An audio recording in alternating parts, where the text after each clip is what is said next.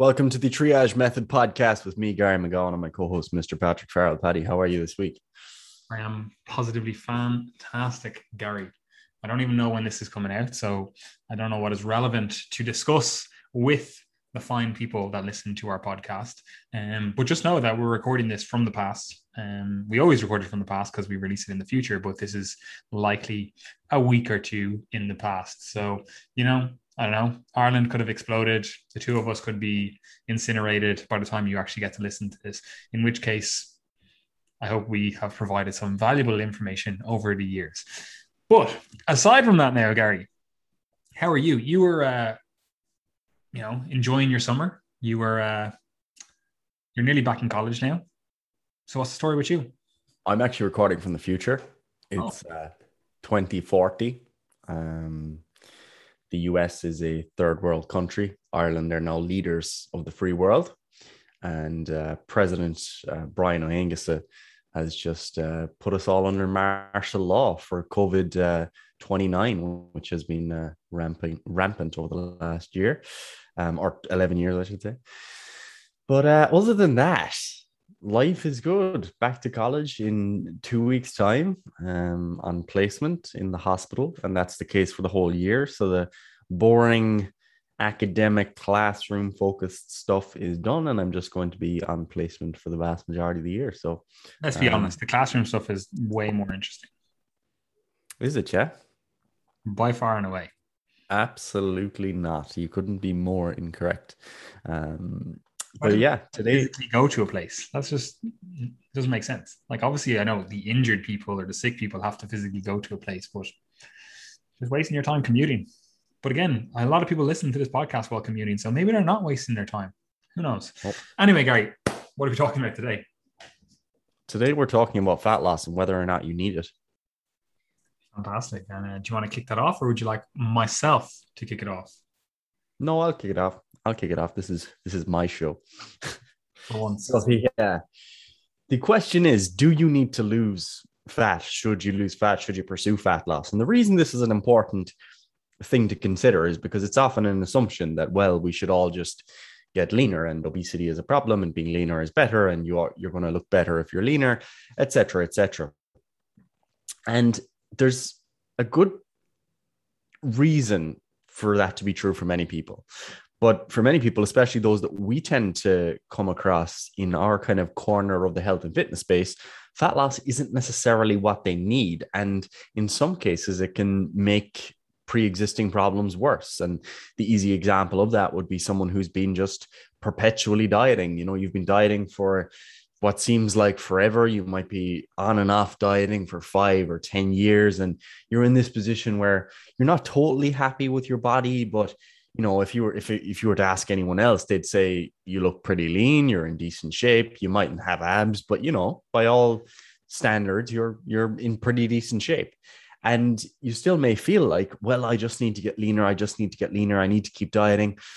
And there comes a point where that is just counterproductive, and it's actually holding you back from progressing in other domains, both specific to fitness and beyond fitness, such as your performance um, in the gym, such as setting athletic goals, whether that be, you know, uh, running a five K, running a ten K, playing a sport, squatting double body weight, or performance in other avenues, such as being a good parent. You know, it's very difficult to um, be a good parent or family member or colleague if all you're ever focused on is restricting your food, not eating out, eating from Tupperware, stressing over um, meal prep and stuff like that. It's very difficult to give attention to those uh, things if you're constantly just dieting.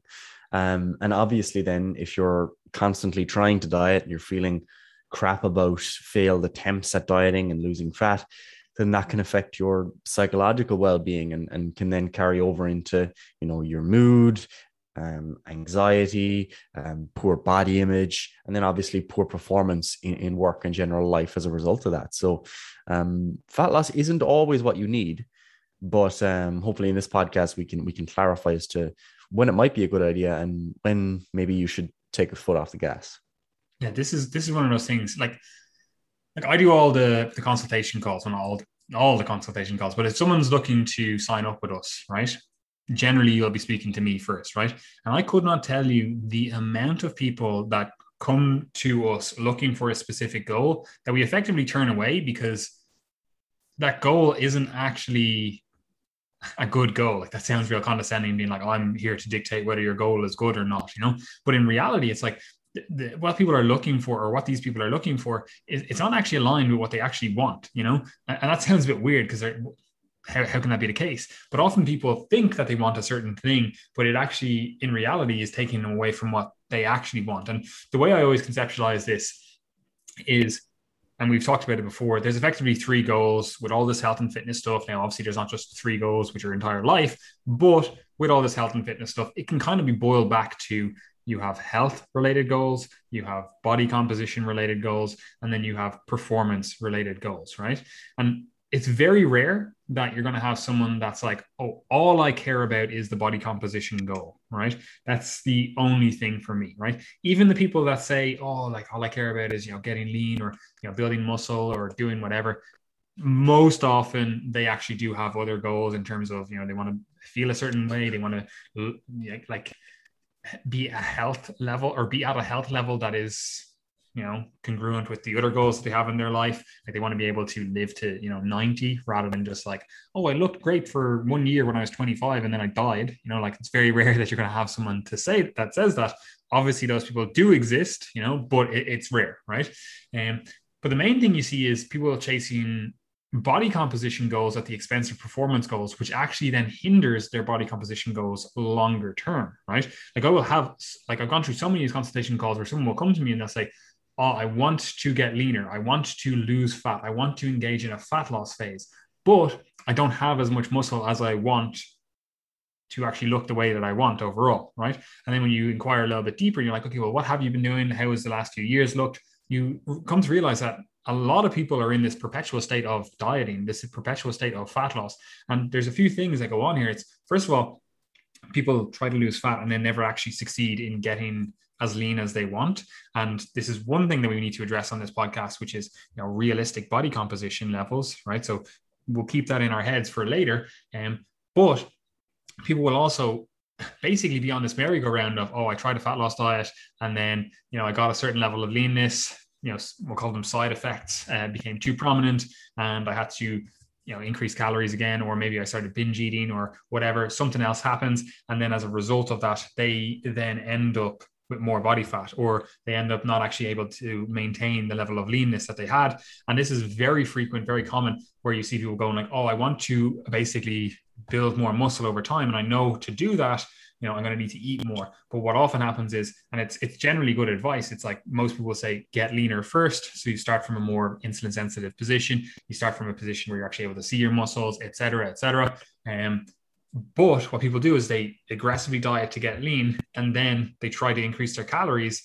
But because fat loss isn't exactly, uh, or sorry, fat gain isn't exactly easy to see initially, you know, like obviously you're going to see a little bit of blurring of the lines or whatever, but you can actually gain quite a lot of fat without visually gaining quite a lot of fat uh, when you're very lean, right? And this is, you know, again, we'll come back to realistic body composition standards and stuff in a second. But what often happens is people end up eating more and more and more. They're like, oh, I'm actually not gaining any fat, I'm in a great position, I'm building lots of muscle, when in reality, they're probably not building that much muscle. They are actually gaining fat. It's just in less obvious places, right? And then they end up in a thing where, you know, three months after the end of their diet, they have actually gained like twenty pounds or ten kilos, and nine kilos of that was fat, right? So they end up in this stage where then they can never actually commit to a full, we'll call it a lean gain phase, or a bulking phase, or a gaining phase, whatever terminology you want to use, because now they're in a position where they're uncomfortable with their body. They're in a position where they have effectively set themselves up to want to, or to start thinking about engaging in another fat loss phase, right? And this is the fitness industry one oh one. This is the vast majority of people will do this. They'll diet down, maybe they don't get as lean as they want to do, and then they'll start gaining.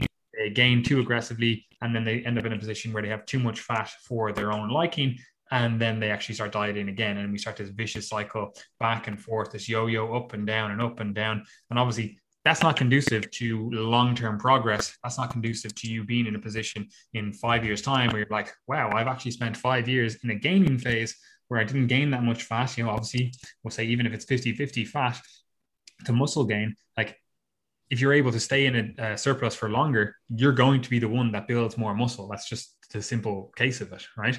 Um, so we want to actually set up fat loss correctly from the start. However, to do that, we actually need to take a step back and assess whether fat loss is correct for you right now, right? Because the thing that might be correct for you right now versus the thing that might be correct for you over the longer term, they might not align. So we actually have to set some like goals ahead of time, right? And while fat loss might be a goal, that doesn't mean that that necessarily needs to be the goal right now, right?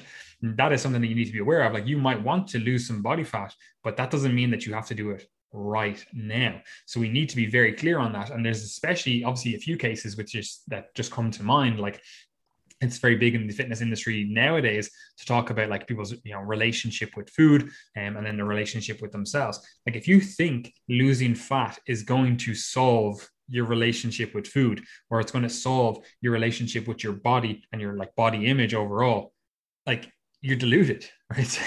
It's just not going to be the case. Like while it might help for some people, like there's always going to be people that certain interventions help.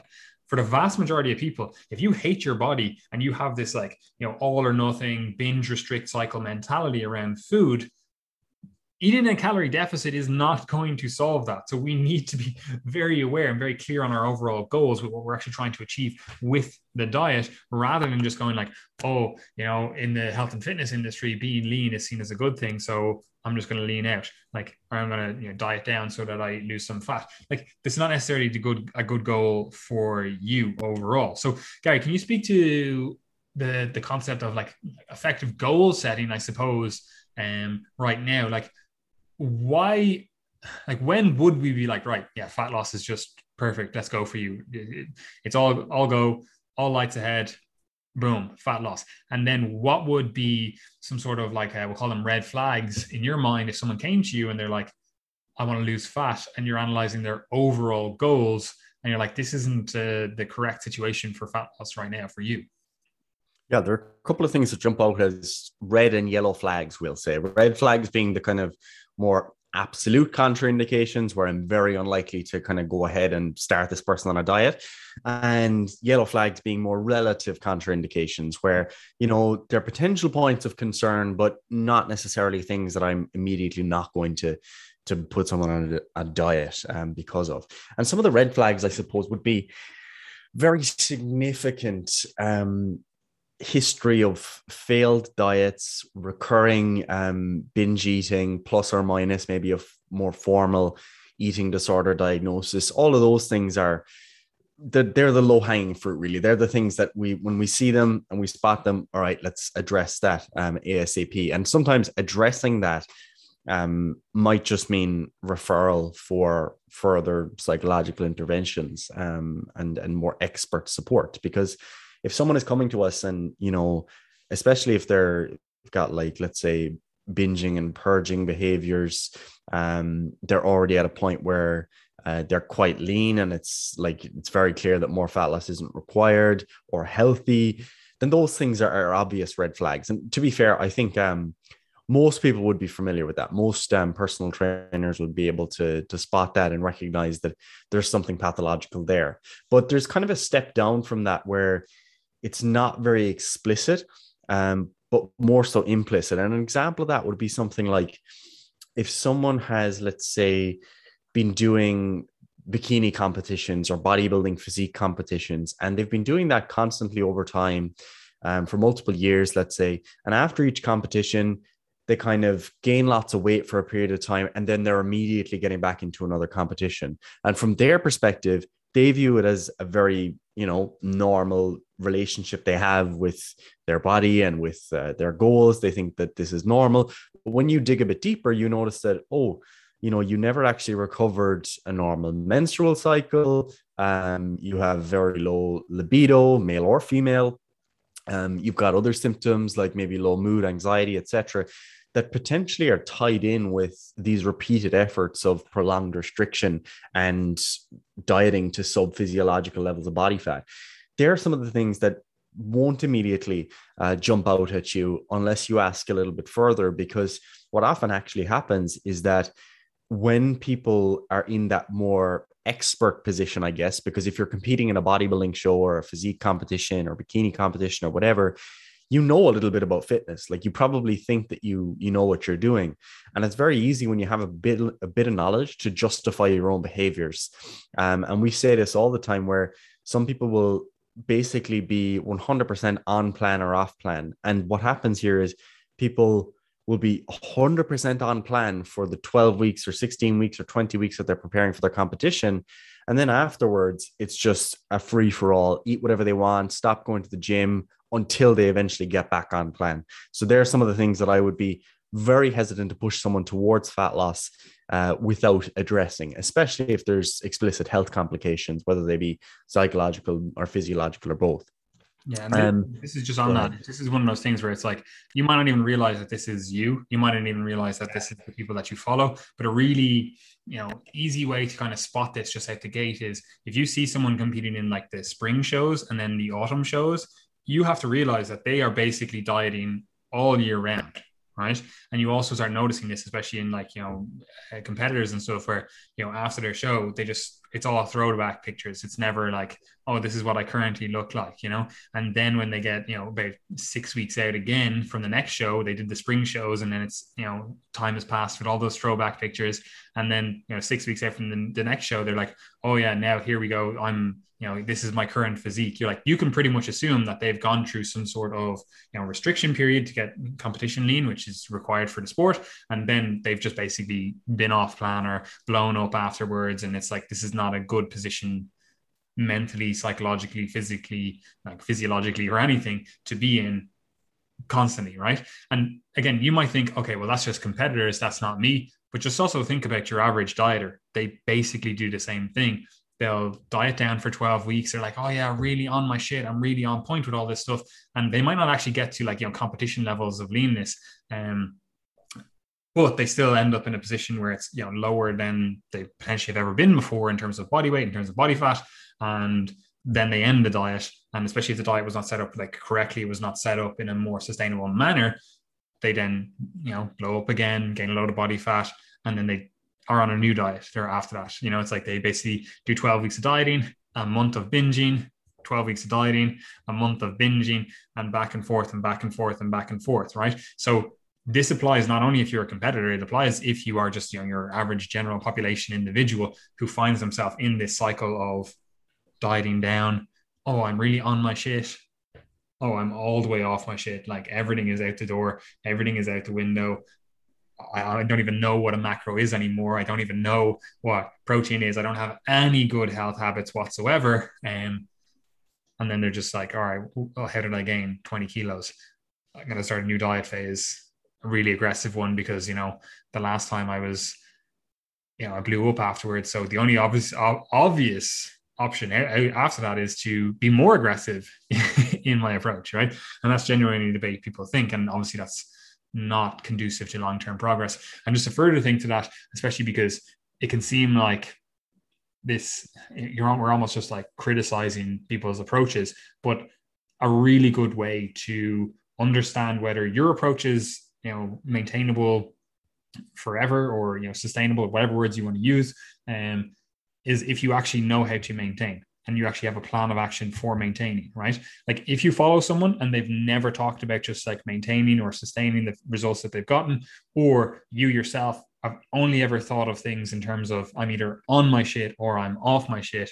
Like you need to realize that you are missing one third of the picture. You know, it's like this, this actual maintenance stuff. And while I say it's one third of the picture, realistically, it's the bigger part of the picture, because while yeah you can diet down, you can look for fat loss, and while yeah you can be in this like surplus and, you know, gaining body fat, gaining muscle or whatever, like realistically there's a time point in your life where you want to focus on maintenance. Realistically there's a time point in your life where you want to really just focus on being able to sustain the results that you've gotten. So if the person you follow never talks about that, if you have never thought about that, we need to start assessing whether fat loss is actually the critical thing right now, right? Because this is something that, you know, I'll often do with, with clients, I'll actually just start them off in a maintenance phase where, you know, we're not explicitly being like, right, fat loss is the overall goal, even though fat loss might be their goal down the down the line. And what we're doing right now is we're just working on foundational habits. What we're doing right now is just working on,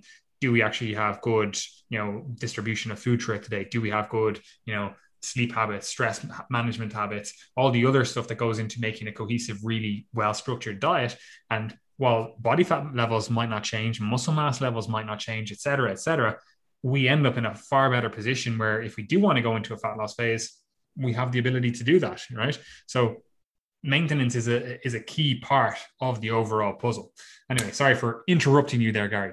No, that's all good. That's spot on. And and I suppose th- like there's some of the the explicit things that I was mentioning. And what I'd like to mention as well is the fact that um, some of these other yellow flags, I guess you could say, one of the things that comes up quite frequently, um, especially with people who maybe take up long distance running, um, CrossFit, other types of maybe more extreme activities where there's lots and lots of training involved, is some people will tell me that they're interested in performance and they want to do a lot more training, but what it's actually doing is masking um, an underlying desire to just get leaner. Like all they're trying to do is actually just burn more calories to facilitate maybe a poorer relationship with food.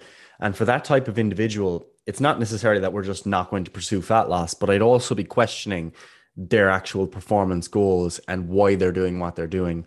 Um, you do see this very frequently, even in people who are, are just bodybuilding, where they will do two hours of cardio per day, like while they're bulking. And it's like, why exactly are you doing that? And sometimes they might say, oh, I just want to stay healthy. And maybe they are, like some people do that, but a lot of the time, it's actually just trying to facilitate what may be residual binge eating habits um, or an inability to kind of control intake at each meal.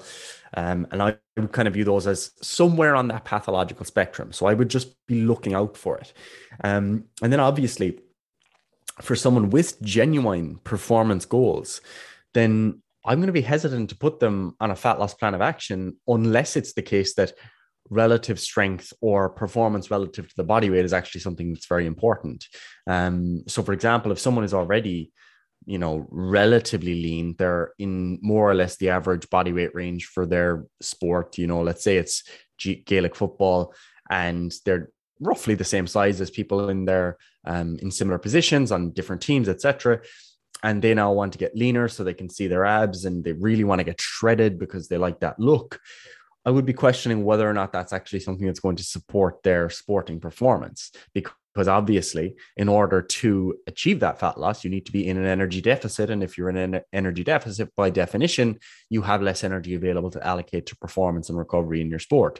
So particularly if someone is mid-season um, or they have a very intense off-season period, I would be just hesitant to move on with fat loss unless it was something that was not going to hinder their performance. That's not to say that fat loss can't be pursued. Like if someone wants to do a tidy up phase, pull back two or three kilos to get to a weight that they want to be able to maintain, no problem. But if someone is just trying to get super lean for no reason other than the aesthetic side of that, um, while potentially trading off some of the performance um, that they that they had or have, then I would be, again, hesitant to move forward with that. Um, or at least I'd at least discuss it uh, with them and make sure that we're very clear on what exactly we're, we're aiming at and why we're we're aiming at it. Yeah, one hundred percent. And this is this is obviously very easy to see when we talk about like a sporting context, like because you see the performance decrement to, or detriment, I should say, to being in a fat loss phase, even in a relatively short um fat loss phase. You're like, okay, look, you've six weeks of dieting, you only have whatever two or three kilos to lose. Like we could easily get that done in four to six weeks of dieting, right? Um, we could easily get it done in two weeks of dieting if it was really aggressive, but you're definitely more likely to see performance, you know, uh, detriment or a detrimental performance impact uh, from that, right? Excuse me.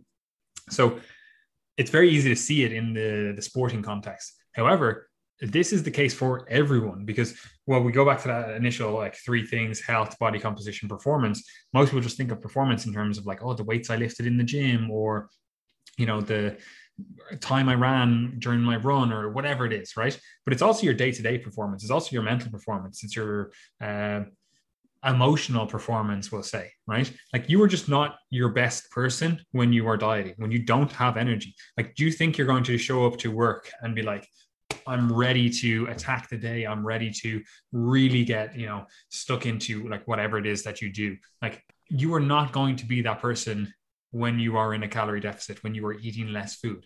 Like, it's energy at the end of the day. If you don't have that freely available energy, you are going to start pulling it from other areas. And that other area, it might not actually be the training for you. You know, it might not be, oh, I see a, uh, a decrease in my strength, or I see a decrease in my performance or whatever. Like, you might actually be seeing increases there, but you're then seeing decreases in your quality of life outside of that. And this is something that it's very hard to see as a coach, because like, I don't know how your work performance is, you know, I don't like, I don't see it. I don't see when you're like your boss giving out to you because you used to be able to get X amount of work done, and now you're like getting X minus three uh, work done. You know, it's like, I, like, I don't see that, you know, and you might be like, oh, I'm really stressed in work. And like, I can see these kind of, uh, subtle cues of like, okay, you're saying stress and work a bit more, you're saying whatever. And it's like, is this actually a consequence of the fact that we're in a diet and you're actually probably performing a little bit worse than usual? Like, it could be. So we have to address that. So I just want people to realize that while it's very easy to see in terms of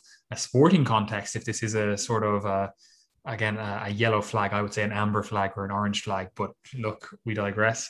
Um, This is one of those things where it's a little bit easier to see in the performance context of a sporting context, but it also applies to your everyday life. It applies to what you do in work. It applies to how you show up for your family, your friends, et cetera. Like, not only, this is one of the things about dieting, like, not only does it lead to, uh, you know, generally a reduction in socializing, because, you know, you're like, oh, I can't go out to eat because I'm, you know, staying on plan, or I can't do X, Y, Z because I'm trying to stay on plan or whatever, right? It also leads to a situation where your friends actually don't like you as much because you're just not the same person. You don't have as much energy. You're not as talkative. You're not as, you know, outgoing. You're not as bubbly, et cetera, et cetera, you know?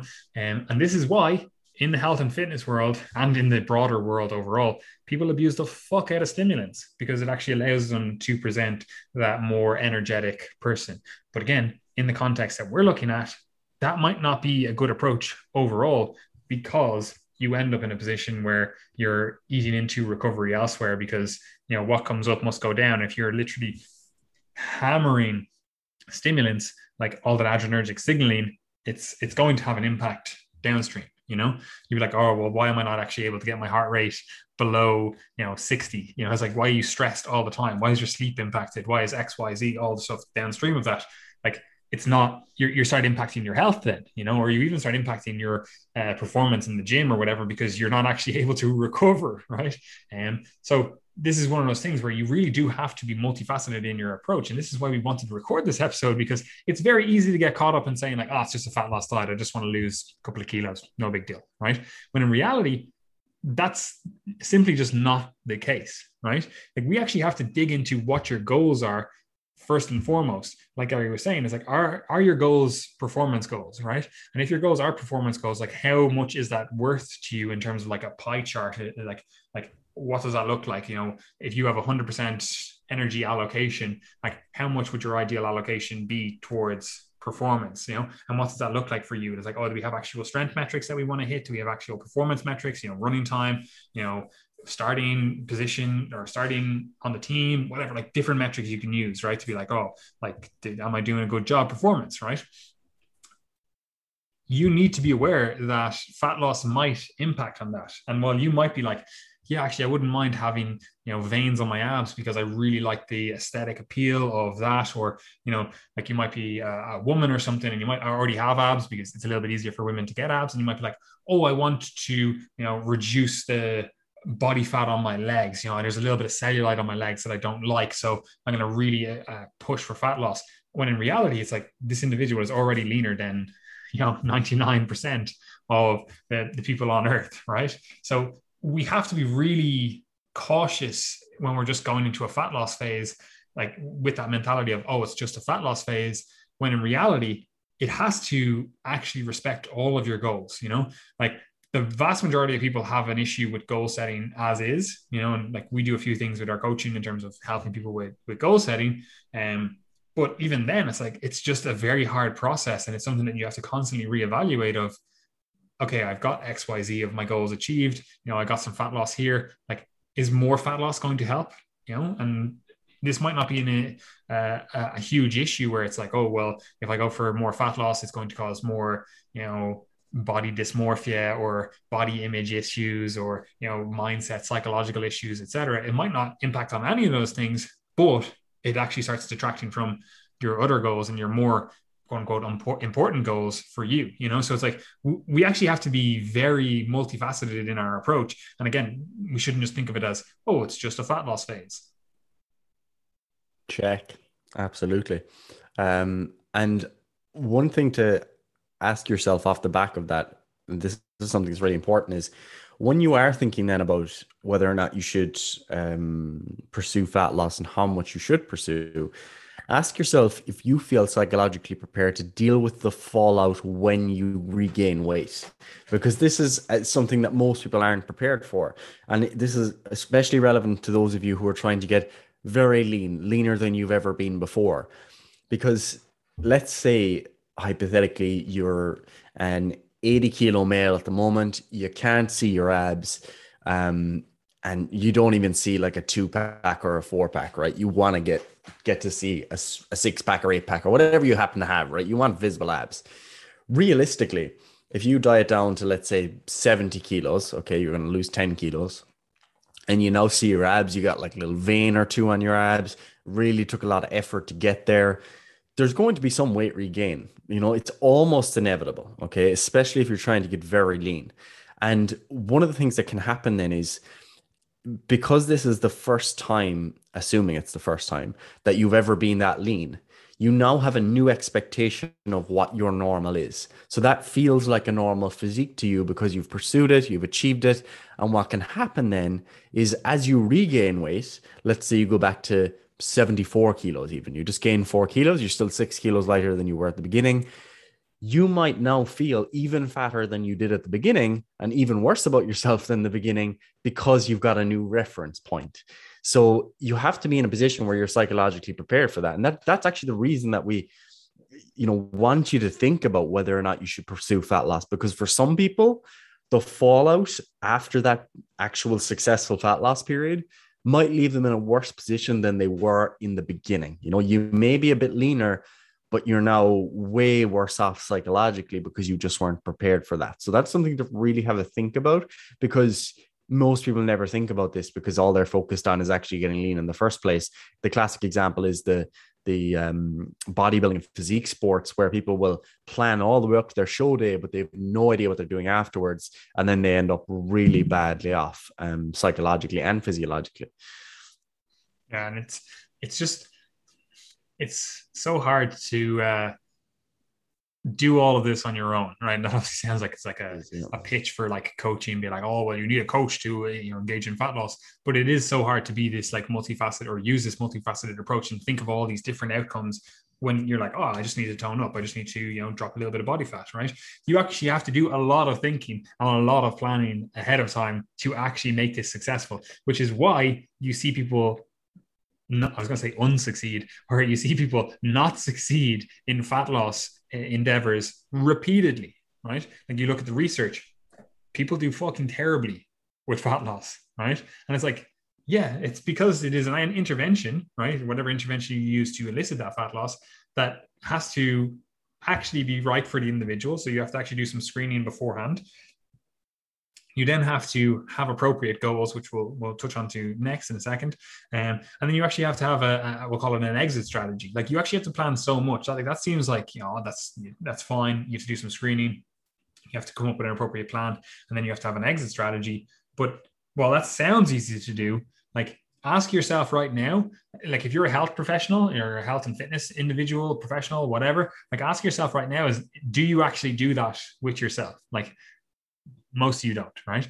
Ask yourself, would you have been able to do that at the start of your health and fitness journey? Like, most of you definitely would not have been able to. So you can understand why the ninety-five percent of people that don't engage in exercise in this world, you can understand why they struggle with it as well, right? Especially when the environment is also set up in a way that makes it harder for fat loss to occur, and then also makes it harder to actually sustain that fat loss over time, right? So we need to be aware of that, right? But the first thing I, I kind of want to touch on with this, uh, well, the first thing I say as we are halfway through the podcast, um, but the next thing I want to touch on with this is, like, we actually have to have realistic standards. We actually have to have realistic ideals, if you will, of, you know, what is actually appropriate body fat levels to be at, because most people have a skewed understanding of this in both directions, right? Like, you'll see the individual being like, oh yeah, like I'm eight percent body fat, when in reality, they're sixteen percent. You know, they just have, you know, relatively good, we'll call it good, uh, distribution of fat, so their abs are a little bit more visible, right? Um, and then you also have the other individuals that are like, oh, unless you're at like five percent body fat, like you're fat, right? And this is obviously goes back to that skewed standard, that skewed uh, set point that you've set for yourself. Like, if you've ever gotten down to, you know, competition levels of leanness, everything else above and beyond that looks fat to you, because you're like, oh, well, I can look like this. I remember when I had a millimeter of skin over my quads, no fat. You know, it's like you've reset, reset your, your standards, right? So we have this, this kind of dichotomy where the general public um, maybe doesn't know how lean is actually lean, right? Like, you see people literally, they'll be like, oh, look at this individual. Like, you think of like your uh, classic, like Irish mammy or whatever. Like, they'll look at someone who's like quite clearly thirty percent body fat, you know, like they look at like a rugby player or something and they'll be like, oh, he's really muscular. And you're like, this dude is literally carrying about forty kilos of body fat. You know, it's like, it's like he's, yeah, well, he does obviously have muscle as well. It's like, he's actually severely overweight, you know, and um, people just have such a skewed perception of what is realistic with body fat. So what is realistic with body fat, Gary? And like, where, where is the like lower limit with things? And then where is the kind of upper limit with things? And can you also talk a little bit about the, the health ramifications of, you know, going outside of the either side of that, because that realistically is the deciding factor, because you might love the look of three percent body fat, you know, oh, that's, that's exactly the look I want. But in reality, it's, it's probably not a healthy place to, to hang out for too long. So what's realistic, Gary? Like, I'm coming to you and I'm like, yeah, look, fat loss. I don't have any of these red flags. I don't have even like yellow flags, but I just, I plain simple, just don't know what's realistic. I'm looking at all these fitness models and I'm like, I'd love to look like that. Like, is that possible? Is it, you know, I need to go on drugs? Like, what's the story? Yeah, I mean, realistically, most most people in the modern environment are unlikely to be able to sustain the levels of body fat that you're going to see in fitness magazines or fitness photo shoots, whether they be male or female. Okay, that's the, the vast majority of cases. Um, the reality is that many people have different uh, set points or set point ranges, you could say, where they find themselves settling when eating habitually. So some people will just eat habitually um, without doing all that much exercise, without trying to restrict or anything. And at their kind of normal diet, eating to appetite, making, you know, grand food choices, they might, you know, be have a little bit of a, a muffin top, you know, they might have a bit of cellulite, they might have um, twenty-five percent body fat as a male. Other people might adopt that exact same approach and have veins on their quads, veins on their abs, be super lean. You know, it's not particularly common for people to um, be at that extreme level of leanness, but I do know some people, and I've had plenty of clients who struggle far more with the weight gain side of things, because their, their body fat settling point, so to speak, is actually just quite low.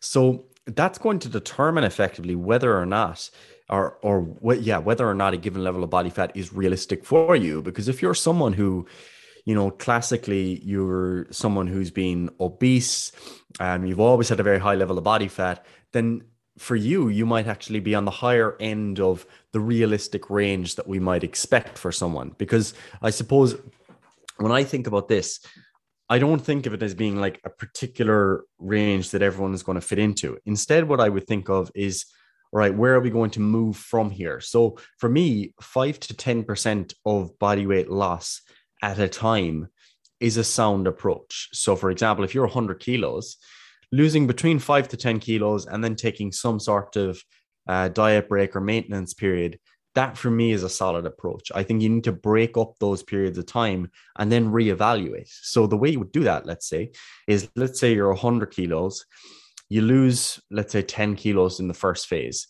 You know, you still feel good. You're still happy at the level of calories you're at. You feel healthier, you're energetic, et cetera.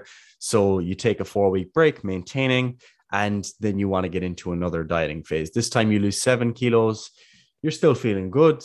You know, take your diet break again, and then you try it again. And you, this time you lose five kilos, but you're starting to feel your energy is a bit poor. You know, you do have abs at this point. You're quite lean, but your energy's suffering, your appetite is way up, you're struggling to sleep. And that's even the case as you begin to maintain. That body weight just doesn't feel particularly sustainable for you. They're the types of things that you need to be paying attention to. It's what's actually happening when you get to a given level of body fat. Um, and, and a lot of people try to override that through, you know, diet hacks or over-exercising, and just adopting practices that they know aren't really going to be sustainable in the long run. Like if you have to diet um, doing two hours of cardio per day, let's say, and you actually have to maintain that then, maintain that body weight, and you're still doing the two hours of cardio per day, you have to ask yourself, are you going to do this forever? You know, how are you actually feeling? How's your work performance? How's your sleep, energy levels, et cetera?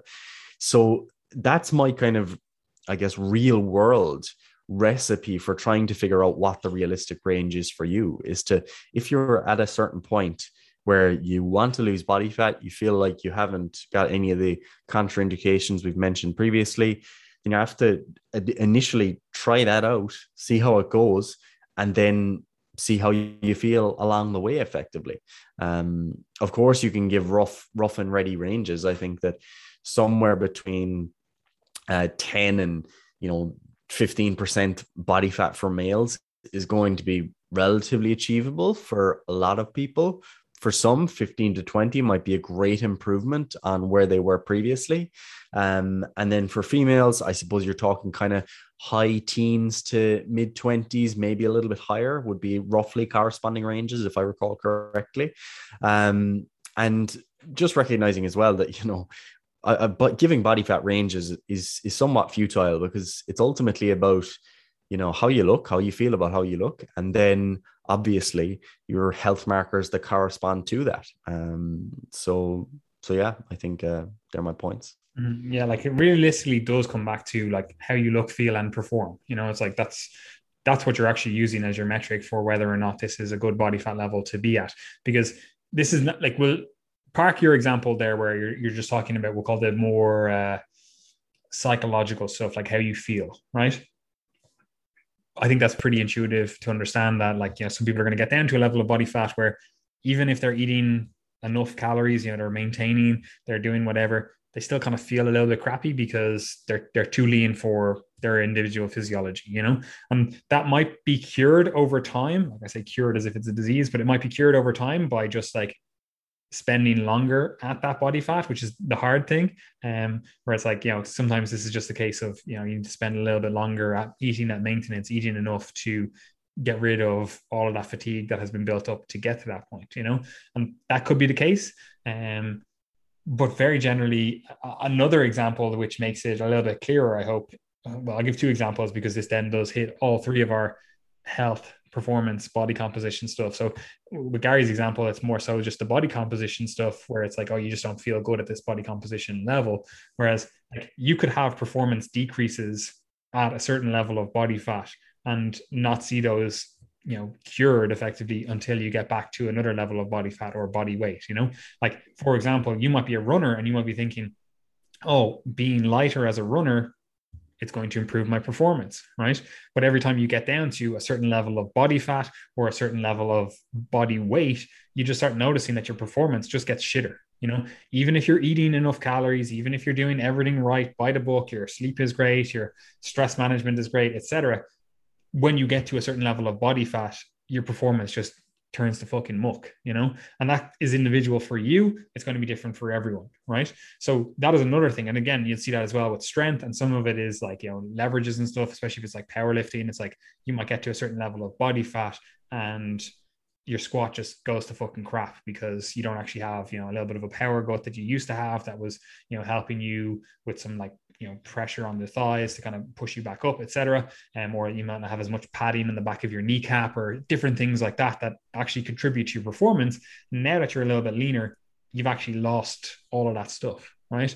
So that is another thing to be aware of, that your performance could decrease and it's not actually going to go back to the level that you want until you've actually regained some body fat or until you're actually at a body composition level that is above what you, you know, visually, aesthetically, whatever you want to say, want to be at, you know, like I personally would love, like I actually find it relatively easy to psychologically, et cetera, walk around and be at that kind of eight percent body fat level. You know, it's like, I don't have to push too hard to get to that level. I don't have to, I don't like, I don't notice any huge uh, decreases in any health markers, et cetera, et cetera, right? Everything else is good, but my performance is not where I like it to be. You know, I'm not able to like perform at the level in either like the gym or in work um, or in like Brazilian jiu-jitsu. I'm just not able to perform at the level that I want to perform at, right?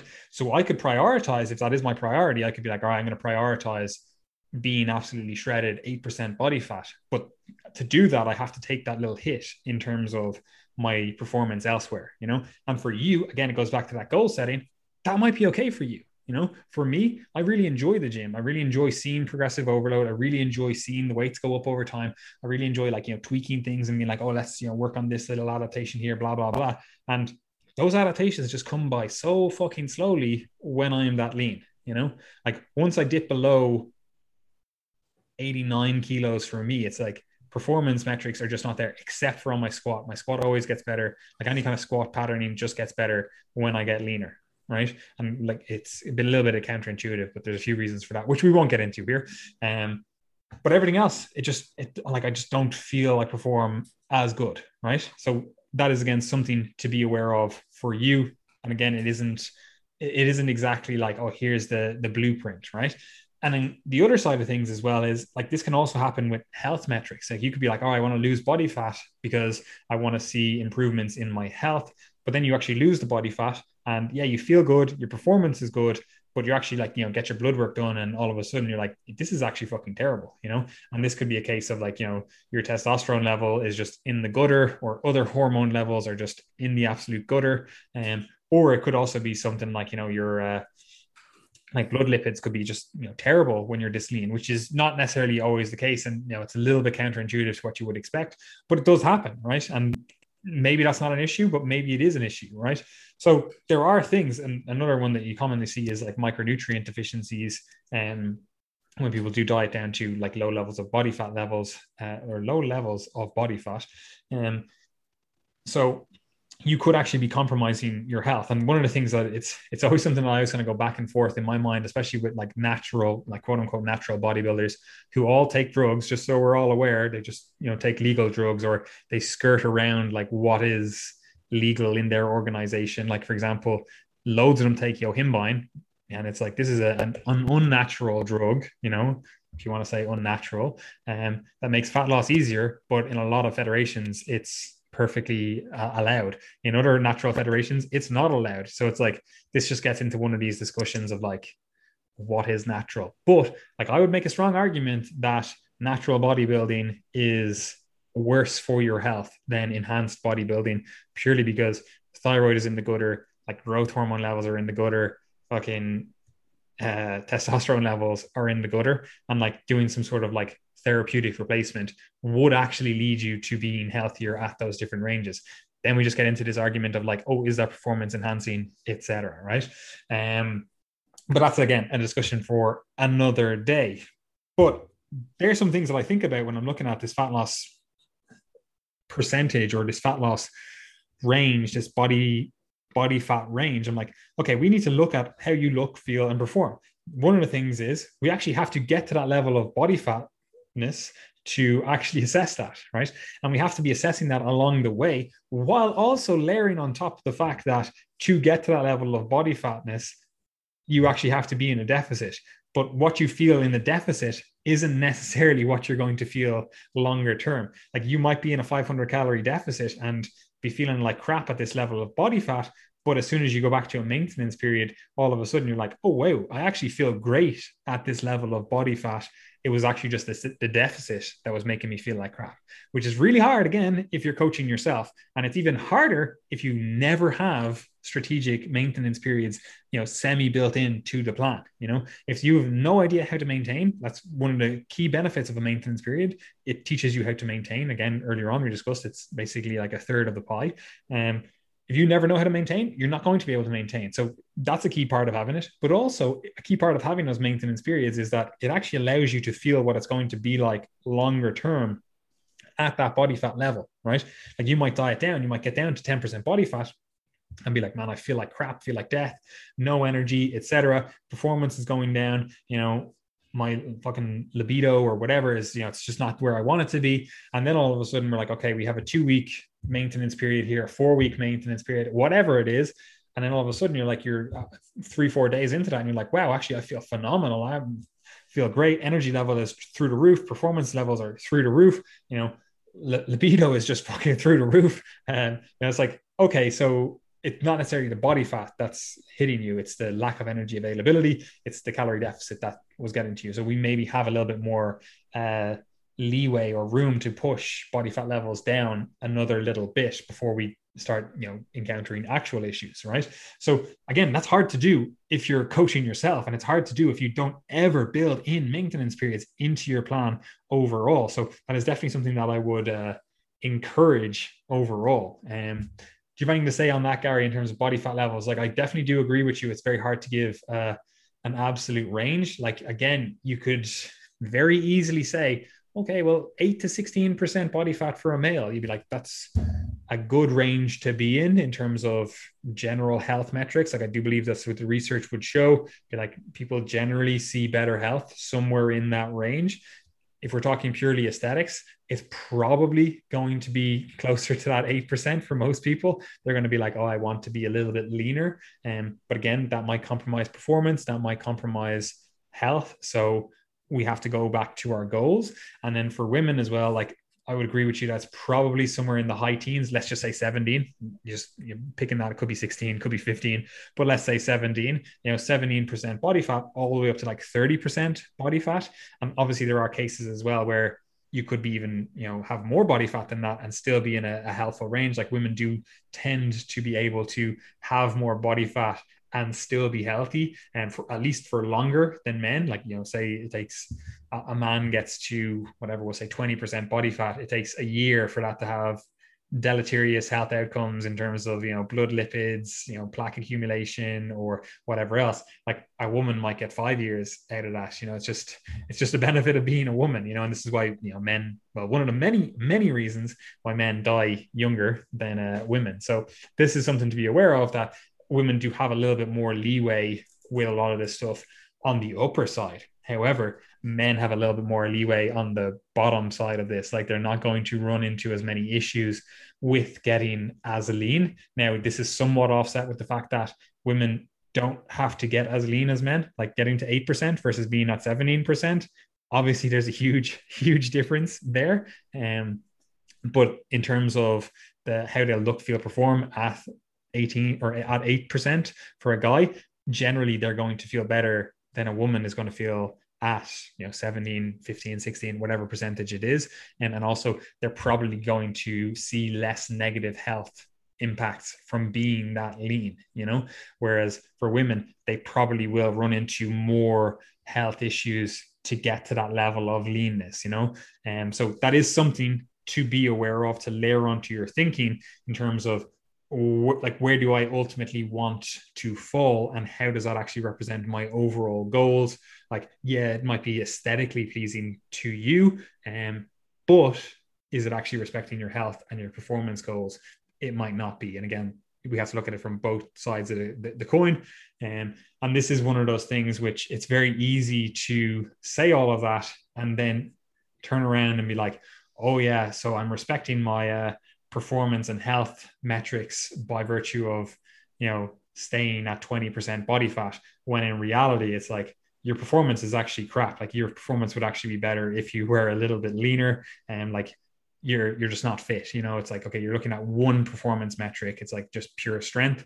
And then also your health, probably better when you're not like thirty percent body fat as a male, you know? So it's like, you can say things and be like, oh, I'm staying at this body fat level because of health or because of performance or because of whatever. But for a lot of people, when you actually do take that step back and you're not, you know, in the moment of the, the thinking, you actually realize that it's just a bit of a lie so that you don't have to diet, which, you know, again, I do a lot of calls and you'll also see that a lot where people are like, oh yeah, I want to start gaining. And you're like, you, you are in a position that you would just start compromising your health and actually compromising your performance if we were to start gaining from this position, which is obviously the flip side of this coin that we've been talking about. Right. Um, but what are your thoughts there, Gary? Nothing. I think that covers it all. You know, we've, we've, we've beaten that horse. And um, well, there is one thing I wanted to cover on this, and this is the fact that, and again, like I touched on a little bit earlier on when I was talking about, you know, if you are trying to build a more comprehensive plan of action, like having maintenance periods, one of the things that you can do throughout, whether you decide to go for a fat loss phase or not, is to focus on health uh, outcomes or health habits, I suppose is a better way of thinking of this, in terms of like, what things are you going to do day to day that are actually going to set you up for better health in the future? And they're also going to set you up for um, uh, an easier transition to a more maintainable diet rather than being in a deficit. You know, it's like, are we eating protein throughout the day? Are we working on like a sleep, stress management, all those other stuff that we've talked about before a million times? Like, are we actually doing that in a day-to-day context? Are we actually setting ourselves up for success long-term? Or are we just prioritizing purely fat loss in the moment, right? Because that small little change in the mindset, it actually has huge, huge, huge ramifications down the line in terms of actually achieving what you want to achieve and actually being in the position that you want to be in, you know, for the rest of your life, right? Um, and I kind of want to just end this on top of that, unless you have anything to add to that. Nope. Fantastic. One question that I do ask a lot of people when they are looking for fat loss, when they are really focusing on this stuff, because it happens, like Gary said, like once you, once you've seen a certain level of body fatness, like all the other levels above that, like all the percentages above that, you're kind of like, oh, like that, I'm not as lean as I once was or whatever, right? Um, and then also from the outside looking in, you might be like, oh man, I would definitely be happier if I had, you know, veins running through my abs or whatever else, right? Like two questions that I actually, again, I ask quite a lot are like, will losing fat right now actually make you love yourself more, right? And that sounds a bit wishy-washy in terms of like, oh, I love myself or whatever else. But like realistically, no one else is going to love you unless you love yourself. Right? So like, that's the foundation. And if you think having this hyper-focus of hatred towards your body somehow, you know, is going to make you love yourself more. You know, if you're just you're looking at your body going like, you are fucking disgusting, you know, you've got fat here, and like that's the, the self-talk you have, it's like that's not going to lead to a good position. That's not going to lead to an outcome where you actually end up loving yourself more, you know? Like, and yeah, well, you might be like, oh, well, if I got rid of this body fat right here, you know, then I would actually be allowed to love myself. Then I would actually be able to love myself. I can tell you right now, that's very rarely the case. Like I can, I can think about fucking two hundred clients that I've had just off the top of my head where we've gotten to a level of body fatness where they're like, oh yeah, once I just get to the next point here, or once I just lose this small bit of fat here, or, you know, it's like, then I'll be able to be, I'll be happy with this. And I'm like, you have been saying this for the last ten percent, you know, the last two months you've been going like, oh yeah, when I hit this next milestone, I'll, I'll allow myself to be happy. Or when I hit this next one, then I'll allow myself to have, be happy. I'm like, stop moving the goalpost. You know, like you are either allowed to be happy regardless of what you look like, or you're just always going to be chasing this imaginary point, you know? And a lot of people fall into that trap of chasing this imaginary point. And in reality, it's just because they don't want to be happy. You know, like, like they actually don't want to be happy. They're, they're happy being unhappy. Right. And that's something that we actually need to work on. And rather than just like, you know, obviously I'm, I'm being a little bit hyperbolic when I say that, but it is something that needs to be actually addressed. It's a psychological issue. It's not a, you know, physiological or physical issue. It's like, you know, these people actually want to hate their body, you know, and that could be for a variety of reasons. It could be like, you know, you know, deep-rooted fucking trauma in their past where it's like, they actually feel like they're not worth anything. So when they actually achieve their goals, they're like, you know what? That wasn't good enough. Wasn't quite good enough. Even though I achieved exactly what I set out to achieve, I'm going to say that wasn't good enough. And you're like, why was it not good enough? You know, but that is a question to ask yourself. Like, will losing actually make you love yourself more? Right? Like, will losing that body fat actually make you, make you love yourself more? You might not know the answer to that question. You know, if you've never been lean, you might be like, I don't know, maybe. But a lot of people have gotten to a level of leanness that are that is leaner than the position they are right now. And you need to think to yourself, like, did I love myself more at that level of leanness? You know, and unless that que- the answer to that question is a resounding yes, it actually made me love myself, you know, ten times more, twenty times more when I was five kilos leaner, then we need to reassess whether or not, you know, this, we're doing this for the right reasons. You know, like if you're like, all right, I, I know actually I feel far better in myself. I look, feel, perform, et cetera, when I'm five kilos lighter and I just want to, you know, get back to that level. Going into that fat loss phase, I could be like, all right, we're actually, you know, fairly well in a good position. Whereas if you're like, yeah, I used to be actually ten kilos lighter, fucking hated myself then. I'm like, okay, well, like we're, we're not actually going to get a, a better loving environment just by losing fat. You know, if like, we already know, like, okay, you've lost ten or you've gained ten kilos. And if we were to lose those ten kilos again, you don't necessarily love yourself anymore. It's like, we need to address that. Right.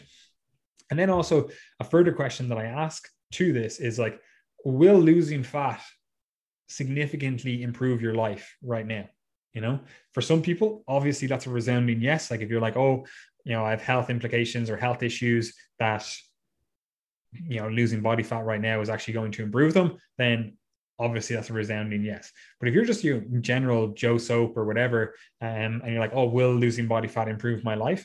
Like that's something that you need to think about. You actually need to sit back and be like, okay, say I do lose, you know, five kilos, ten kilos, twenty kilos, whatever it is, like, how is that actually going to improve your life? Right?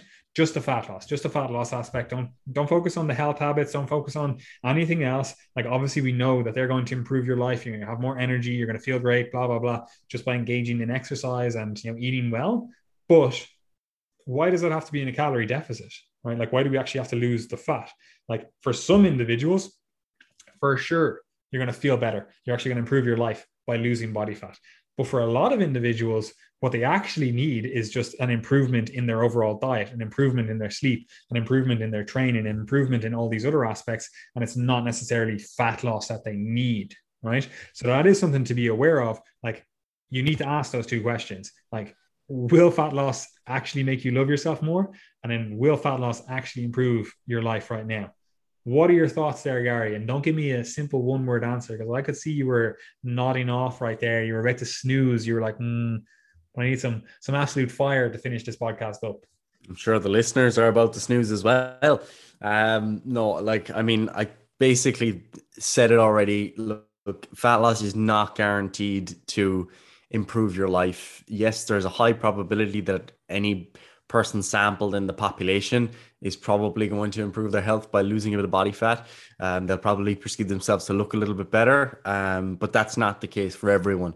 And that's particularly the case in the sample that we have a biased selection of here, which is a fit cohort of people. Like, most people who listen to this podcast are probably already in the gym, you know, managing their diet in some way. You're probably in decent shape compared to most of the population, you know, um, and for that reason, it's not a guarantee, and it's definitely lower probability than the average person in the population that you'll improve your health or improve your perceived well-being by moving forward with uh, fat loss and getting significantly leaner. So you have to ask yourself those questions. Is this going to improve my quality of life? Is it going to improve my sense of self-worth or self-esteem or self-efficacy or whatever? Um, and the answer to that isn't always yes. So you have to ask the question. Fantastic. Anyway, that kind of wraps up that podcast. Obviously, this is a bit more of a higher level, I suppose, podcast. Um, not that it's like, you know, higher level thinking is required, but it is one of those things where you kind of have to step back from being in the thick of it, because I know so many people, like we, the two of us have definitely both been in this position where you're just like, oh yeah, like body composition, that's what we focus on. You know, we want to get shredded, get fucking, you know, jacked and whatever else. And you're just very much in the moment of that. Or even like, you know, other times you're going to be like, oh, I'm very much like focused on health and very much, you know, whatever. When in reality, it's like we actually need to be able to step back and actually assess critically what are the merits of this intervention. Because, and we've said it before, it's like a fat loss intervention is not without risk. Like there is the possibility of risk with a fat loss intervention, whether that's a health risk in terms of, you know, uh, physiological health risk or a psychological health risk. Like they're both present, you know, and also we have to look at it from the perspective, especially the two of us are coaches. I'm like, we are trying to help people achieve their goals. And one part of that is actually setting goals. You know, it's actually being clear on what the goal is. And you have to very often with coaching, help an individual be clear on their goals because they don't actually know what they want. They have a very vague idea of what they want. And you have to help them set more clear and tangible goals within that. And if you're not able to take a step back, you're just going to end up advocating for fat loss for everyone. You're just going to be like, oh yeah, well, fat loss is clearly, you know, associated with better health outcomes. So let's lose fat. When in reality, you should have more appropriately screened this individual and realized that their goals doesn't like, they don't require fat loss. You know, it's like, yeah, okay, maybe some small amount of fat loss would help them, but they actually care more about performance. They actually care more about just building something sustainable for the rest of their life. They want to know how to manage social occasions. They want to get rid of this like food anxiety, this food guilt, and, you know, different things like that. Um, And it has actually nothing to do with fat loss, you know? So like, don't end up as a coach trying to always fit a square peg into a round hole. You actually need to help the client. Like that's what they're coming to you for, you know? Yes, sir. So I'm about to uh, wet myself. So if you would be so kind as to close us out, I will go to the bathroom.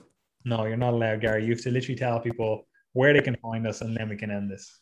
Oh, as always, guys, you can find us across social media and our respective platforms, uh, Triage Method and all of our coaches. Just look at who we're following on our Instagram page and you'll be able to find the rest of our uh, coaches. Um, if you are interested in coaching, of course, you can join up, sign up, subscribe to our coaching service to be able to work with one of our expert coaches, whether that be for training and nutrition or just nutrition.